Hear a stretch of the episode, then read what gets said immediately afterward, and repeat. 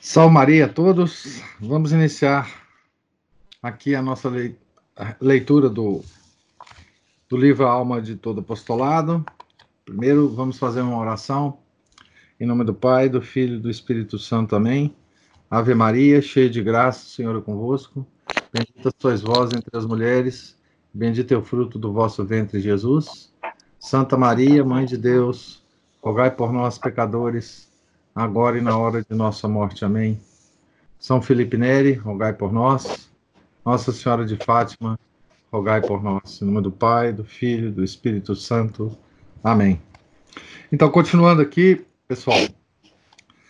É, vamos ler aqui a última, a última frase de ontem. Os homens chamados à honra de colaborar com o Salvador em transmitir às almas essa vida divina devem, portanto, considerar-se como modestos canais encarregados de aurir tal vida nessa fonte. Então, aqui é, ele, ele fala e vai é, insistir muito nisso, né? Que nós só podemos transmitir aos outros o que nós recebermos da fonte única da vida, que é o nosso Senhor Jesus Cristo. Né? Então, o grosseiro erro teológico deixaria transparecer um homem apostólico se desconhecesse esses princípios e julgasse que podia produzir o mínimo vestígio de vida sobrenatural sem ir totalmente buscá-la em Jesus. Ah, tem alguém com o microfone aberto aí, não sei exatamente quem é, mas acho que eu, passo, Samuel. Então, aqui ele vai insistir, né, que esse erro é teológico, né? Ah, ou seja, é, quem tentar fazer qualquer apostolado sem buscar a fonte deste apostolado é, em nosso Senhor Jesus Cristo, cometeria um grosseiro erro teológico. Né? Desordem menor, mas também insuportável aos olhos de Deus, seria se o apóstolo, reconhecendo, embora que o Redentor é a causa primordial de toda a vida divina, na sua ação, olvidasse essa verdade e, obcecado por uma louca presunção injuriosa a Jesus Cristo, apenas contasse com as próprias forças. Então, aqui, esse erro teológico, é, que ele chama de grosseiro, né? que é desconhecer né? Ah, nosso Senhor Jesus Cristo como fonte da vida sobrenatural, esse erro de que, ele, que ele aponta desordem menor é que, embora a gente reconheça que Nosso Senhor é a fonte da vida é, que a gente deveria passar aos outros em nossos apostolados, a gente, na verdade, esquecesse né, disso. É, nas nossas atividades e contasse apenas com as nossas forças para continuar o apostolado. Né? É, isso, uh, uh, na, na fase que nós estamos na igreja atual, é muito claro que isso acontece sempre, né? Tão somente falamos aqui da desordem intelectual, que teórica ou praticamente implica a negação de um princípio ao qual devemos, assim, a adesão do nosso espírito como a conformidade da nossa conduta, e não da desordem moral do homem de obras, o qual, reconhecendo realmente o Salvador como fonte de toda a graça e esperando dele todo o bom êxito, tenha o próprio coração em desacordo com ele, devido ao pecado ou à tibieza voluntária. Aqui também ele aponta uma outra coisa, né? que é a pessoa que quer fazer o apostolado, mas se afasta dos sacramentos da igreja. Ou seja, ele está tão envolvido com, com as atividades é, do apostolado que ele se afasta, então, é, praticamente da, da. Ele reconhece que a fonte está em Nosso Senhor, ele reconhece que ele não tem forças para continuar, mas na prática ele se afasta dos sacramentos, ele se afasta desta fonte. Né? Uh, e essa ele chama de desordem moral. Né? Uma desordem.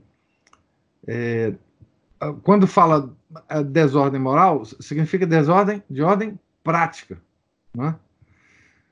Uh, ora, o proceder praticamente ao ocupar-se de obras, como se Jesus não fosse o único princípio da vida delas, é qualificado pelo cardeal Mermiot de heresia das obras. Olha, essa eu acho que é a expressão mais fundamental para nós aqui. Heresia das obras. É fundamental que a gente coloque isso na cabeça, é, essa expressão, e sempre a recorde em todas as nossas atividades.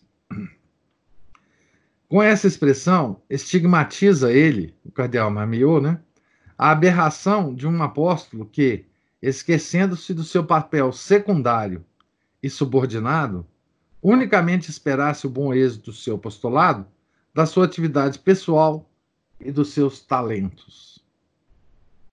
Praticamente, não é isso a negação de grande parte do Tratado da Graça?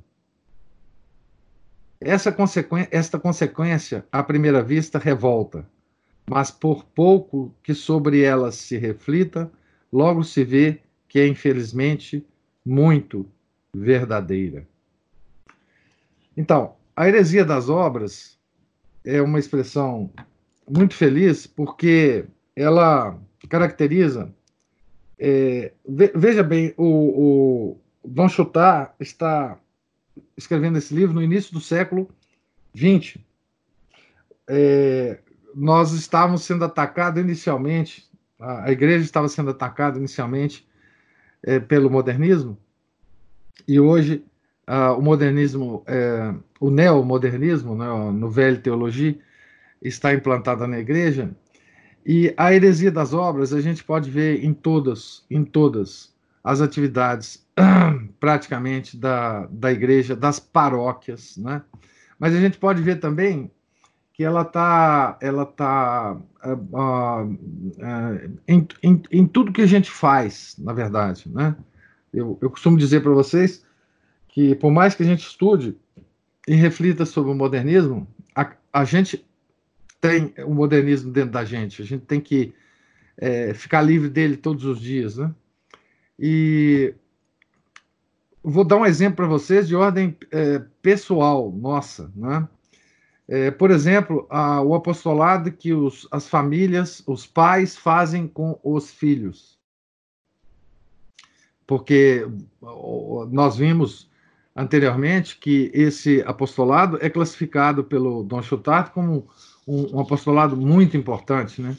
O que os pais fazem com os filhos, o que o marido faz com a esposa, o que a esposa faz com o marido, o que a gente faz com os nossos familiares mais distantes, primos, tios, etc. Tudo isso é um apostolado, né? E, e, e que é regido pelas mesmas é, leis, né? É, do apostolado mais amplo, né? Eu vejo, por exemplo, hoje muitos pais é, preocupados, católicos, né? Preocupados com os filhos, é, num, num, sentido até justificável, né? é, de ordem, por exemplo, intelectual, né? de ensinar aos filhos muitos assuntos, de prepará-los para, para a vida, ensinar, enfim, uh, ciências, ensinar, uh, enfim, as, os vários aspectos da vida, etc. Mas muitas vezes esquecem de, de partir para este ensino dos dos, do, do, da vida interior, ou seja, da, da, da, da, fonte única dessa vida interior, que é nosso Senhor Jesus Cristo. Então, É, muitas vezes eu falo lá no nosso apostolado uh, para as famílias que às vezes é, para as crianças é muito mais importante nós ensinarmos, por exemplo, a disciplina da oração do que matemática, física, geografia, história, eh, etc. Né? Eh, esses outros conteúdos eles só podem eh, se preocupar os pais se, se, se o fundamento está bem assentado, né? Por exemplo, a questão da disciplina, né?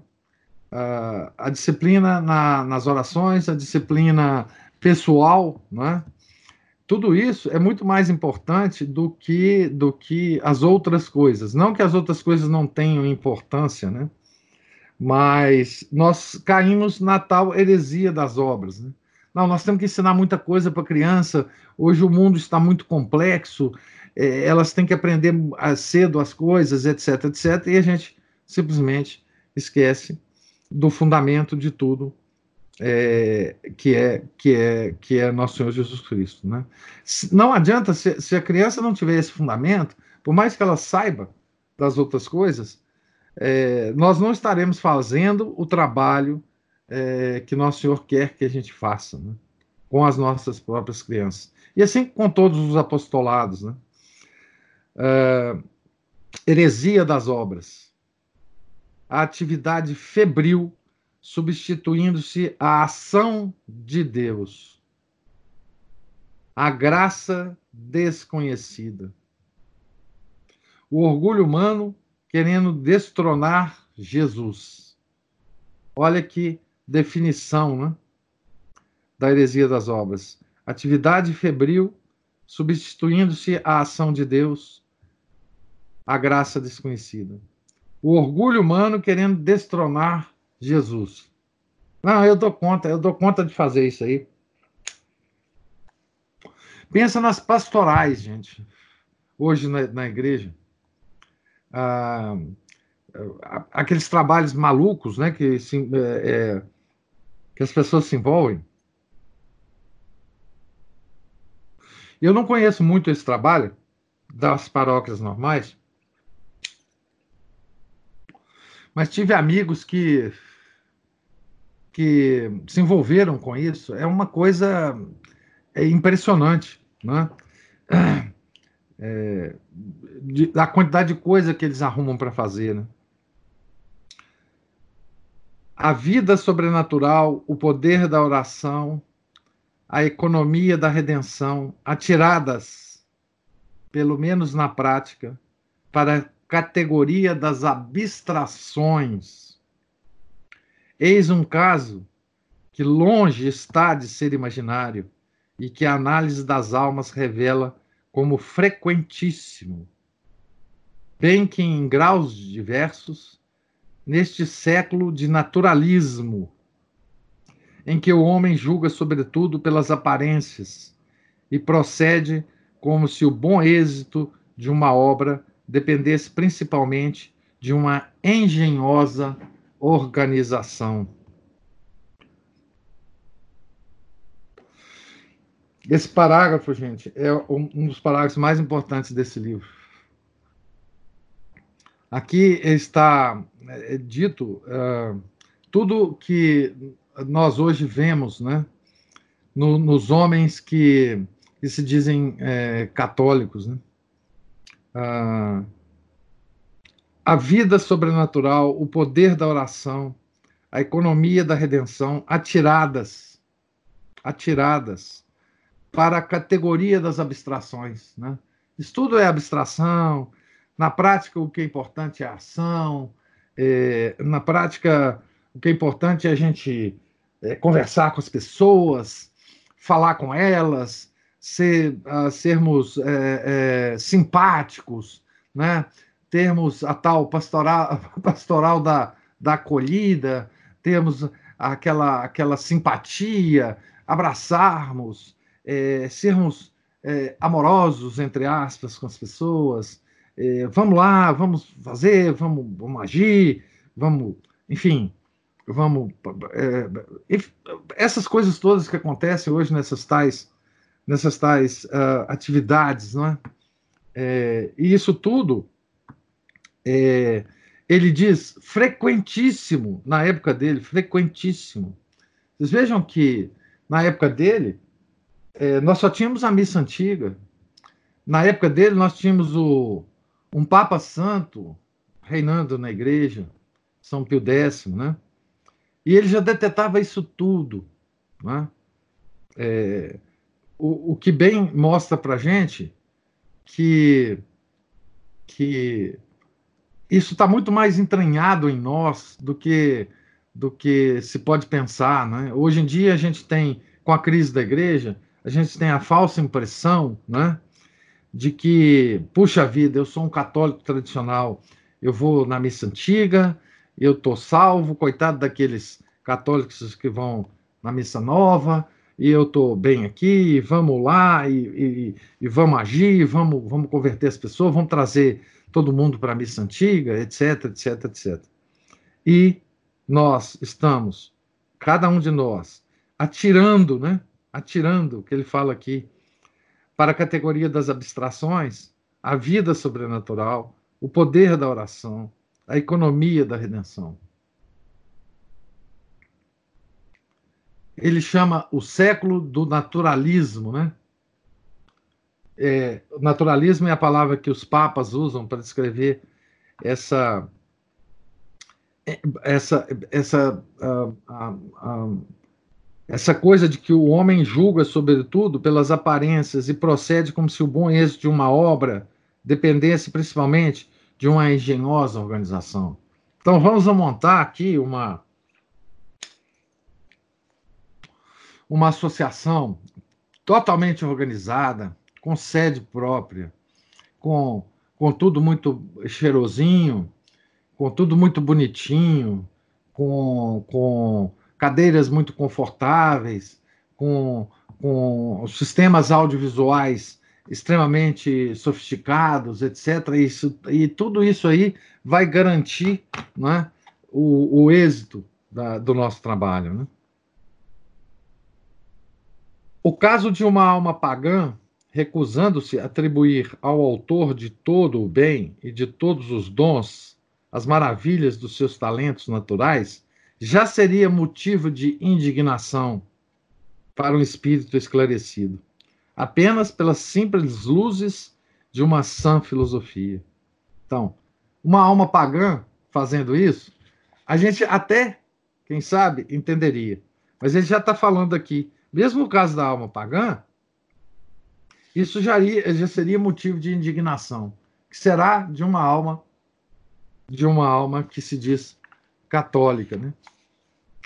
Que sentimento, que sentimento experimentará então, um católico instruído na sua religião, perante o espetáculo de um apóstolo que ostentasse, pelo menos implicitamente, a pretensão de não querer saber de Deus para comunicar às almas, quanto mais não fosse o mínimo grau de vida divina. E quantos nós conhecemos, né? E quantas vezes nós não somos essa pessoa de quem ele está falando, né? Nas nossas atividades, né? Esquecemos de Deus por causa de nossas obras e temos a pretensão de comunicar algum grau de vida divina a, a essas pessoas. Né? Que insensato! Diríamos nós ao ouvir um operário evangélico usar da seguinte linguagem. Então ele está aqui imaginando, né? Alguém que diria o seguinte: abre aspas, meu Deus, não me levanteis obstáculos à minha empresa, não lhe traveis o funcionamento, e eu me encarrego de a levar a bom termo. Fecha aspas.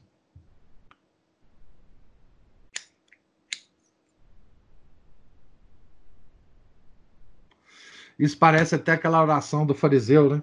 No tempo de Jesus. Então, ele pede a Deus, só que ele não não coloque obstáculo ao trabalho dele. Que ele vai dar conta do resto, né? Coisa mais insensata que ele diz aqui, né? Esse sentimento nosso seria um reflexo da aversão que em Deus provoca à vista de uma tal desordem, à vista de um presunçoso levando o orgulho a ponto de querer dar a vida sobrenatural, produzir a fé, fazer cessar o pecado, conduzir a virtude, gerar almas para o fervor, unicamente com as forças, as suas forças, e sem atribuir esses efeitos à ação direta, constante, universal e efusiva do sangue divino preço, razão de ser e meio de toda a graça e de toda a vida espiritual. O sangue de Nosso Senhor é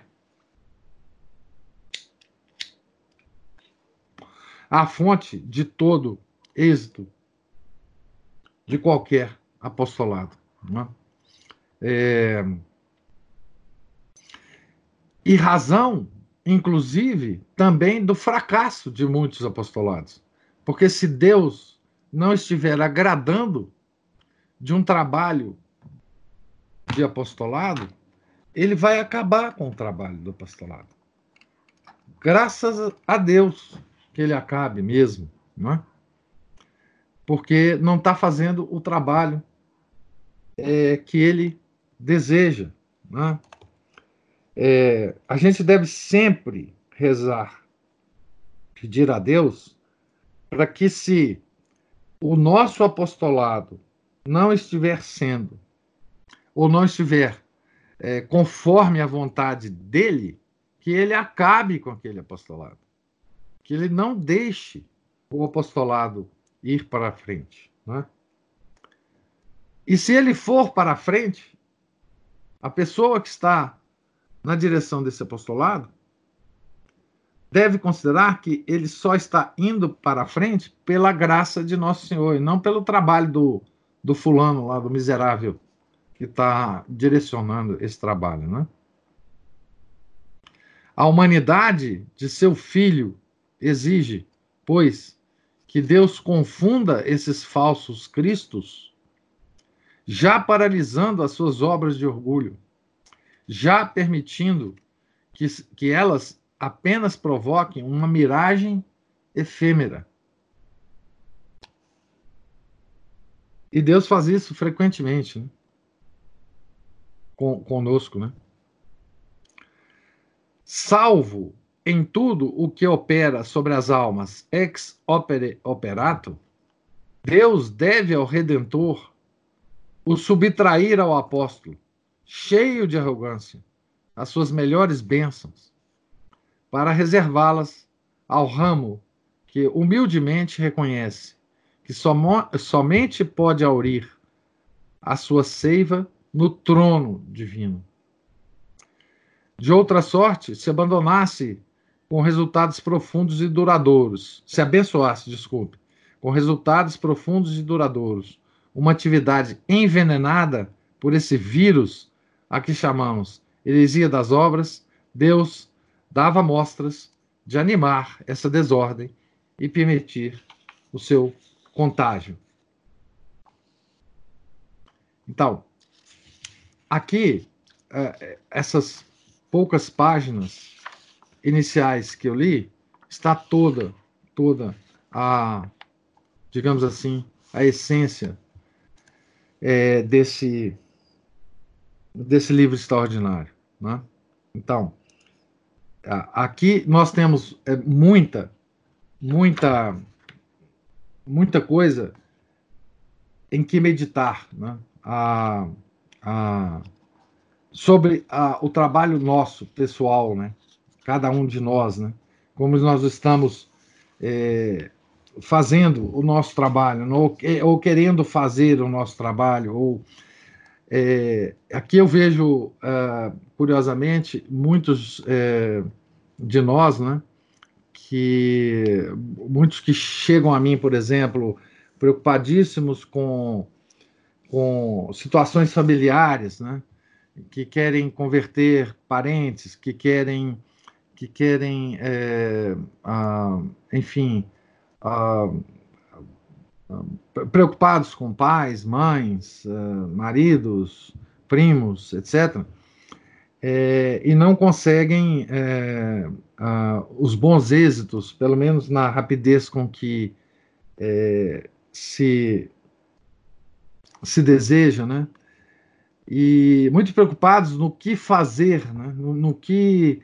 Uh, no, no, em, em, em, que, que eles podem ajudar, etc, etc a, no que eles podem ajudar é, é, é, justamente se aproximar da fonte da vida sobrenatural e dela e dela a receber né, a, efetivamente a seiva divina e, e, e, tentar passar isso para as outras pessoas sem preocupar muito no, no, no que fazer, né, no que no que exatamente fazer em cada uma das, das várias das várias atividades da vida, dos vários encontros com esses familiares, uh, enfim, saber que se nós estivermos ligados a essa seiva, ligados ao tronco da videira, uh, Deus estará olhando por nós, estará nos orientando eh, no que fazer em cada uma dessas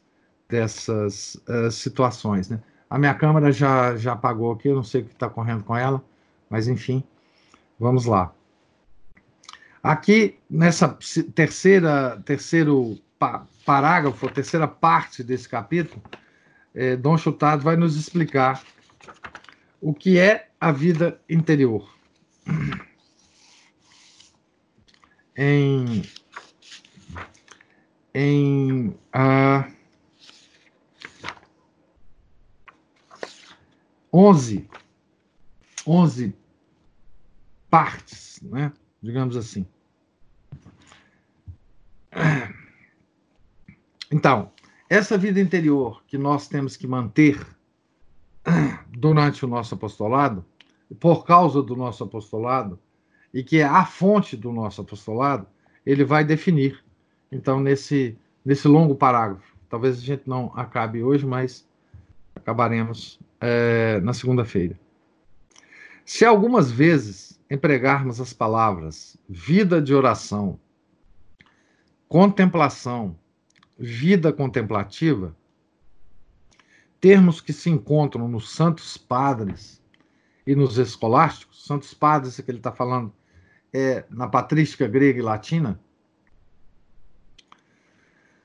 nossa intenção é sempre designar a vida interior normal, acessível a todos, e não os estados pouco ordinários de oração que a teologia mística estuda.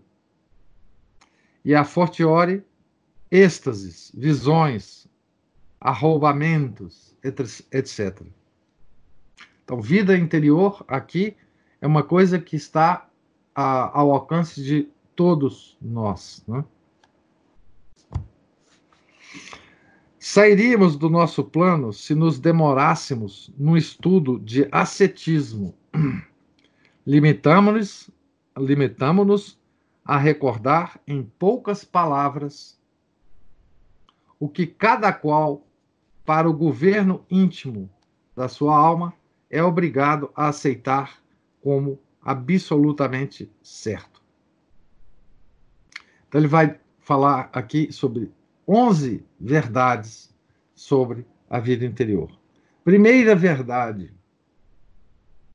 a vida sobrenatural é a vida do próprio Jesus Cristo em mim, pela fé, pela esperança e pela caridade. A presença de Nosso Senhor por meio dessa vida sobrenatural não é a presença real própria da Sagrada Comunhão, mas uma presença de ação vital, como a ação da cabeça ou do coração nos membros. A ação íntima que Deus quase sempre oculta à minha alma para aumentar o mérito da minha fé. Ação, portanto, habitualmente insensível às minhas faculdades naturais e que unicamente a fé me obriga formalmente a crer. Ação divina que deixa subsistir o meu livre-arbítrio e utiliza todas as causas segundas, acontecimentos, pessoas e coisas para me fazer conhecer a vontade de Deus e deparar-me ocasiões de adquirir ou aumentar a minha participação na vida divina. Então aqui nós temos aqui um, um, uma aula nesse, nessa primeira verdade. Deixa eu acabar de ler só então a primeira verdade. Esta vida inaugurada no batismo pelo estado de graça, aperfeiçoada na confirmação, conservada e enriquecida pela Eucaristia, é a minha vida cristã. Então, aqui, muita gente, quando nós estamos falando sobre, por exemplo, a heresia da gnose, né, me perguntam é, como, como que a gente deve proceder né, a, para não sermos gnósticos, né, digamos assim. E aqui tem uma aula sobre isso. Né? O gnóstico também acredita que Deus está nele. Né? Se você perguntar a um, a um gnóstico se ele acredita que Deus está dentro dele, ele vai falar sim, acredito. Né? Ah, mas ele acredita de uma forma completamente diferente. Ele acredita que Deus está nele mesmo. Do mesmo, jeito, que ele está. Do mesmo jeito que, que, que se faz na presença real do nosso Senhor Jesus Cristo. Né? E aqui nós temos uma aula de como que é a presença de Deus em nós. Deus está presente em todos os lugares, de forma diferente. Em nós, Deus está como o Dom Chutar é, descreveu.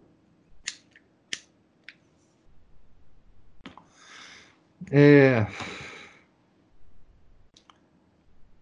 a vida sobrenatural é a vida do próprio Jesus Cristo em mim. Como que ele está em mim? Pela fé, pela esperança e pela caridade. A presença de Nosso Senhor por meio dessa vida sobrenatural não é, não é a presença real própria da Sagrada Comunhão. Ela não é como Nosso Senhor está presente realmente na hóstia consagrada. Não é. Mas uma presença de ação vital, como a ação da cabeça ou do coração nos membros. E aqui tem uma coisa muito interessante que ele fala e que é importantíssimo a gente perceber, né? Que a ação, portanto, habitualmente insensível às minhas faculdades naturais. Ela é insensível. Eu não sinto isto.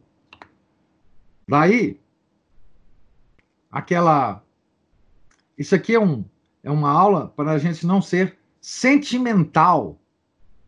É contra o sentimentalismo de achar que, que Nosso Senhor, Santíssima Trindade, Espírito Santo, está em nós só quando a gente sente, né? quando a gente tem a emoção dessa presença, não é? Tão comum hoje em dia, né? É, nesses movimentos vários que tem dentro da igreja, né?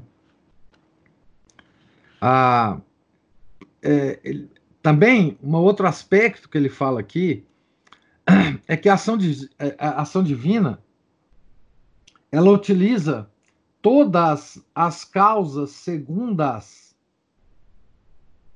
para o nosso bem, né? O que, que são as causas segundas que Deus utiliza, né? Acontecimentos, pessoas e coisas, né? para me fazer conhecer a vontade de Deus e deparar-me ocasiões de adquirir ou aumentar a minha participação na vida divina. Por que, que Nosso Senhor faz isso? Por que, que ele não aparece para mim? Por que, que ele não se revela? Né? Aqui, o Dom Chutar também responde, né? Ação íntima que Deus quase sempre oculta à minha alma para aumentar o mérito da minha fé. Né? É, Santa Catarina de Sena, numa das, das cartas que ela escreve, não sei para quem, ela diz uma coisa muito interessante, que Deus sempre é, nos dá o que a gente pede em oração. Só que às vezes ele nos dá de forma insensível. E lá ela diz: ele faz isso para não atiçar o nosso orgulho. Né? Imagina se a gente tivesse sensivelmente a, a certeza de que Deus, tudo que a gente pede a Ele, Ele nos dá. Nós nos tornaríamos profundamente orgulhosos. Né? Aqui, Dom Chutar chama atenção para uma outra, uma outra característica disso, dessa vida íntima, né? Que é ele oculta esta vida essa ação íntima dele para aumentar o mérito da minha fé. Né? Para que a gente não, não se torne orgulhoso né? da nossa da, da presença de Nosso Senhor em mim. Então, essa presença é insensível. Insensível.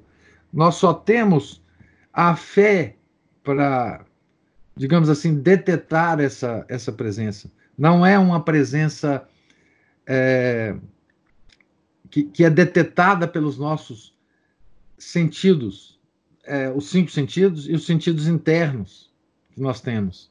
Não é. Nós não detetaremos isso. Né? Então, essa é a primeira verdade. Eu acho que essa verdade é absolutamente fundamental. Não só para que nós entendamos o resto, mas também para que nós estejamos sempre alerta a essa a essa tendência moderna de sentimentalismo em relação à, à, à graça divina. É? Então, a presença de Nosso Senhor em nós, da vida de, sobrenatural em nós, não é a presença real própria da Sagrada Comunhão. Que fique bem claro, então, isso aí. Segunda verdade, e com essa eu acho que a gente termina hoje. Segunda verdade. Jesus Cristo comunica-me o seu espírito por meio dessa desta vida. E assim se torna o princípio de atividade superior que me leva caso, eu lhe não oponha obstáculos, a pensar, a julgar, a amar, a querer, a sofrer, a trabalhar com ele, nele, por ele, como ele. As minhas ações exteriores tornam-se a manifestação dessa vida de Jesus em mim Assim, tendo para a realização do ideal da vida interior formulado por São Paulo, já não sou eu que vivo, é Jesus que vive em mim. Vida cristã, piedade, vida interior, santidade não diferem essencialmente. São os diversos graus de um só e mesmo amor. são o crepúsculo, a aurora, a luz, o esplendor de um mesmo sol. A minha vida interior há de ser, pois, a minha vida cristã aperfeiçoada. O essencial da vida cristã limita-se aos esforços necessários para conservar a graça santificante. A vi, o essencial da vida cristã limita-se aos esforços necessários para conservar a graça santificante. A vida interior vai mais além. Visa o desenvolvimento dessa graça. Procura atrair graças atuais abundantes e corresponder a elas. Posso, pois, defini-la. A vida interior, né? O estado de atividade de uma alma que reage a fim de regular as suas inclinações naturais e se esforça por adquirir o hábito de julgar e de se dirigir em tudo, consoante as luzes do Evangelho e aos exemplos de nosso Senhor. Essa é a definição que ele dá de vida interior. Vou relê-la. O estado de atividade de uma alma que reage a fim de regular as suas inclinações naturais e se esforça por adquirir o hábito de julgar e de se dirigir em tudo consoante as luzes do Evangelho e os exemplos de nosso Senhor. Portanto, dois movimentos. Por via do primeiro, a alma subtrai-se a tudo quanto o criado possa ter de contrário à vida sobrenatural. O criado aqui são as criaturas, né? E procura estar incessantemente presente a si mesma. Aversio a criaturas, aversão às criaturas. Por via do segundo, segundo movimento, a alma tende para Deus e com ele se une. Converso, conversio ad Deum. Então, primeiro movimento, aversio a criaturas. Segundo movimento, conversio ad Deum. Assim é que esta alma quer ser fiel à graça que nosso Senhor lhe oferece a cada momento. Em suma, vive unida a Jesus e realiza qui manet in me, in me et ego in eo, hic fertum fructum multum. O que permanece em mim e eu nele, esse dá muito fruto. João 15, 5. Então aqui nós temos uma definição de vida interior. Veja a responsabilidade de quem se se joga nesse trabalho é, de apostolado, né? ah, que principia com a vida interior, principia com a vida interior, né? que eu vou ler de novo a, a, a definição, né? O estado de atividade de uma alma que reage a fim de regular as suas inclinações naturais e se esforça por adquirir o hábito de julgar e de se dirigir em tudo, consoante as luzes do Evangelho e os exemplos de Nosso Senhor. Aqui tem do, os dois movimentos da alma, né? A, a alma reage a fim de regular suas inclinações, que é essa aversio a criaturas. E depois ela se esforça por adquirir o hábito de julgar e de se dirigir em tudo consoante as luzes do Evangelho e os exemplos de Nosso Senhor, que é exatamente o convérsio Adel. Não é? É, seguindo a, aquela, aquela demonstração de Nosso Senhor, né? O que permanece em mim e eu nele, esse dá muito fruto. Então, todos os frutos uh, que nós possamos dar em termos de do apostolado virá desses dois movimentos, né? Afastar, é, subtrair-se a tudo quanto o criado possa ter de contrário à vida sobrenatural, as criaturas, de um modo geral, né? as coisas, os acontecimentos e as pessoas, né? que é o modo que, que Deus age, né? Uh, utilizando as causas segundas, né? e aquela o hábito de se dirigir sempre à fonte de todos os bens, que é o convércio Adel. Acho que vai dar para nós lermos a terceira verdade aqui.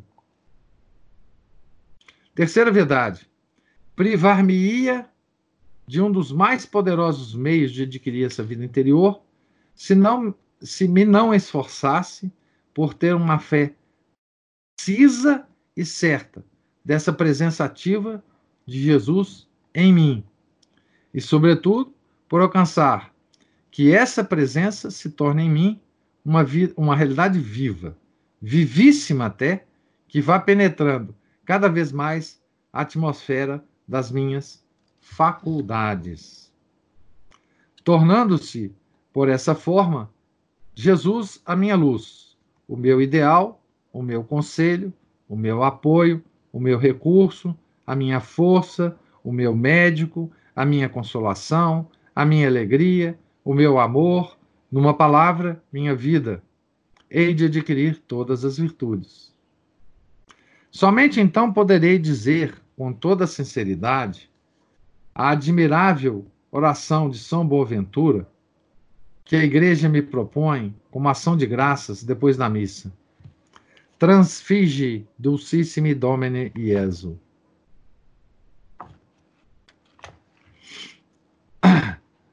Então, esse hábito que ele fala de julgar e de se dirigir em tudo consoante as luzes do Evangelho e os exemplos de Jesus, este hábito ele vai ah, pouco a pouco se tornando, né, ah, em nós o que ele chama aqui de uma fé precisa e certa da presença de Jesus em mim.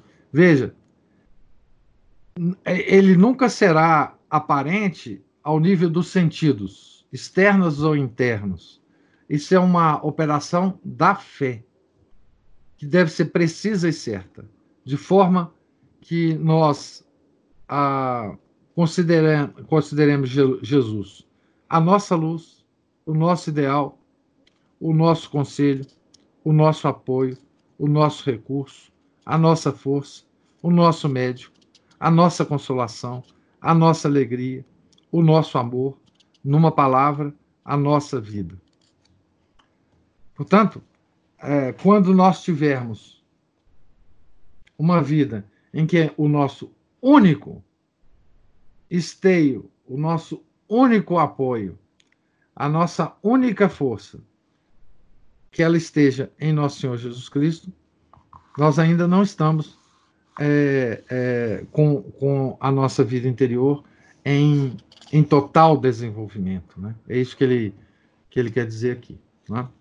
Então, é, eu vou parar aqui então nessa terceira verdade e vou agora é, abrir aí para vocês fazerem comentários é, que julgarem é, e, e, algumas perguntas, se eu puder respondê-las, eu as responderei. Aqui tem uma, duas já, duas. É, Samuel, bom, Samuel, a vida inteira lutei contra o caos do meu trabalho, apenas achando que seria bastante mais organização, mais atenção. É isso todos nós fazemos, né, Samuel? Infelizmente, a gente acha que que a, a, gente é o autor de tudo e que a gente vai conseguir qualquer coisa só com um pouquinho mais de, de organização. Né? O Rodrigo diz assim: tem um pessoal de coach lá perto do meu trabalho que usa uma camisa escrita: Não pare até se orgulhar. Essa é boa, essa é muito boa. É, é, é o que o mundo fala para gente, né, Rodrigo? essas, essas, o, o orgulho, né? É, é, tem outro nome, né? O orgulho hoje em dia é muito chamado, como é que eles usam em psicologia? É, autoestima, né? É, autoestima é, é a tal da. hoje você está com baixa autoestima. Que diabo de autoestima é essa? É, a, a, nós somos miseráveis pecadores. Que tipo de estima nós temos que ter conosco mesmo é, se nós nos considerarmos assim em todas as horas do dia, todas as, as, as épocas da nossa vida, né? Que tipo de, de autoestima nós temos que ter com um ser é, miserável como nós somos, né? É, então, assim, essa coisa de aumentar a autoestima é, é exatamente essa coisa, né? Nossa, eu tenho um orgulho de mim mesmo, eu, sabe, eu tô, assim, eu consegui tudo na minha vida por mérito próprio, eu sou hoje assim, assado, eu tenho isso, aquilo, etc. Tudo isso aí eu consegui, não tive ajuda de ninguém. Ninguém me ajudou, aliás, todo mundo me atrapalhou. Eu tive é, parentes que me atrapalharam, tive colegas de trabalho que me atrapalharam, e apesar de tudo isso, eu consegui, olha, veja o que, que eu consegui na minha vida, né? Essa é a, normalmente é a, o, a gente vê, a gente ouve isso de muito católico, né? É,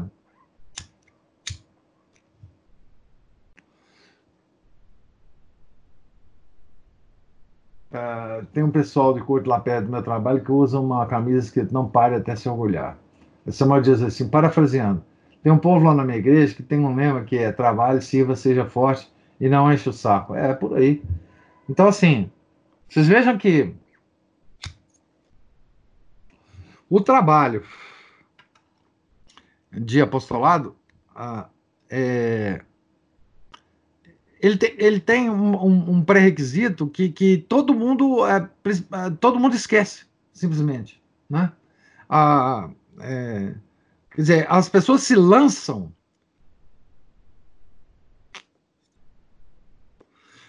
se lançam num trabalho de apostolado, inclusive que está acima das, das condições que ela tem. A gente tem visto, é, principalmente na atualidade, muitas muitas discussões de internet, né? Em que a gente vê que as pessoas que estão discutindo, e, e às vezes com a intenção de, digamos, de, de defender nosso Senhor Jesus Cristo, de, não tem a menor condição, inclusive, disto. Né? É, é, é, é curioso porque as pessoas se lançam nesse trabalho sem considerar nada, nada, apenas ele mesmo. Não, eu fiquei ofendido porque o cara falou isso, isso, isso, e agora eu vou, eu vou me, entrar nessa luta. E, ele não sabe nem que, qual que é a luta, nem, nem, nem os princípios da luta, nem. A, a, a, é, na maioria dos casos, é preferível a pessoa ficar calada, mas ela se lança num, num, numa ânsia de, de fazer uma obra, né? A heresia das obras, né? A heresia das obras. Eu, ah, o Rodrigo fala, eu gostei mais do coach lá, perto do meu trabalho. Eles são mais honestos e claros. Sim, sim. É fácil de, de detectar isso, né? Mas essas tretas da internet, elas muitas vezes é, só demonstram, assim, o, o, o, orgulho da pessoa que está defendendo nosso Senhor Jesus Cristo, é, em nome de nosso Senhor Jesus Cristo, ele está simplesmente colocando o orgulho dele em, em, em evidência, né? Quer dizer, ah, eu, ah, eu não digo que, que, as intenções das pessoas são más, né? Às vezes são boas, mas primeiro não tem preparo, né? Segundo, é, ah, pelo menos aparentemente demonstram desconhecer, não, é, não é não, nem não ter essa vida interior, né? mas é desconhecer a existência dela como pré-requisito de qualquer tipo de trabalho é, é, de, de apostolado, né? Assim, então, principalmente essas, essas questões mais complexas que, tá vindo, eh, que estão vindo à baila hoje nessas discussões, né? questões complexas de teologia moral, questões complexas é, de teologia ascética e mística, questões complexas, é, é, e, e, as pessoas, assim, elas não têm base para discutir. E ao invés de, de, considerar que não tem base de discutir e, e simplesmente não discutir, ficar em silêncio, né? É, mas elas não, elas não ficam, elas, elas acreditam que estão fazendo um trabalho extraordinário. Né? E eu digo isso com muito pesar, porque isso acontece justamente nos meios, digamos assim, tradicionais, né, de pessoas que estão indo à missa, enfim. É, o que mostra é que essa, essa ideia, né, por causa da crise da igreja, que se passou, que se generalizou, que basta, basta para o catolicismo, para a igreja, reconstituir a missa antiga, que está tudo resolvido. Isso é um erro muito grande. É um erro muito grande que muitas pessoas eh, já notaram muito ah, logo no, no, início da crise. Eu lembro do Gustavo Corsão, né, em escritos, em textos, em artigos, dizendo: não basta só reconstituir a missa, nós temos que reconstituir a verdadeira vida católica na igreja. Claro que a missa é muito importante, claro que ela, que ela ajuda muito, mas não basta, essa, essa, essa coisa não basta. Não é? Eu tenho visto, por exemplo, tem experiências pessoais não é?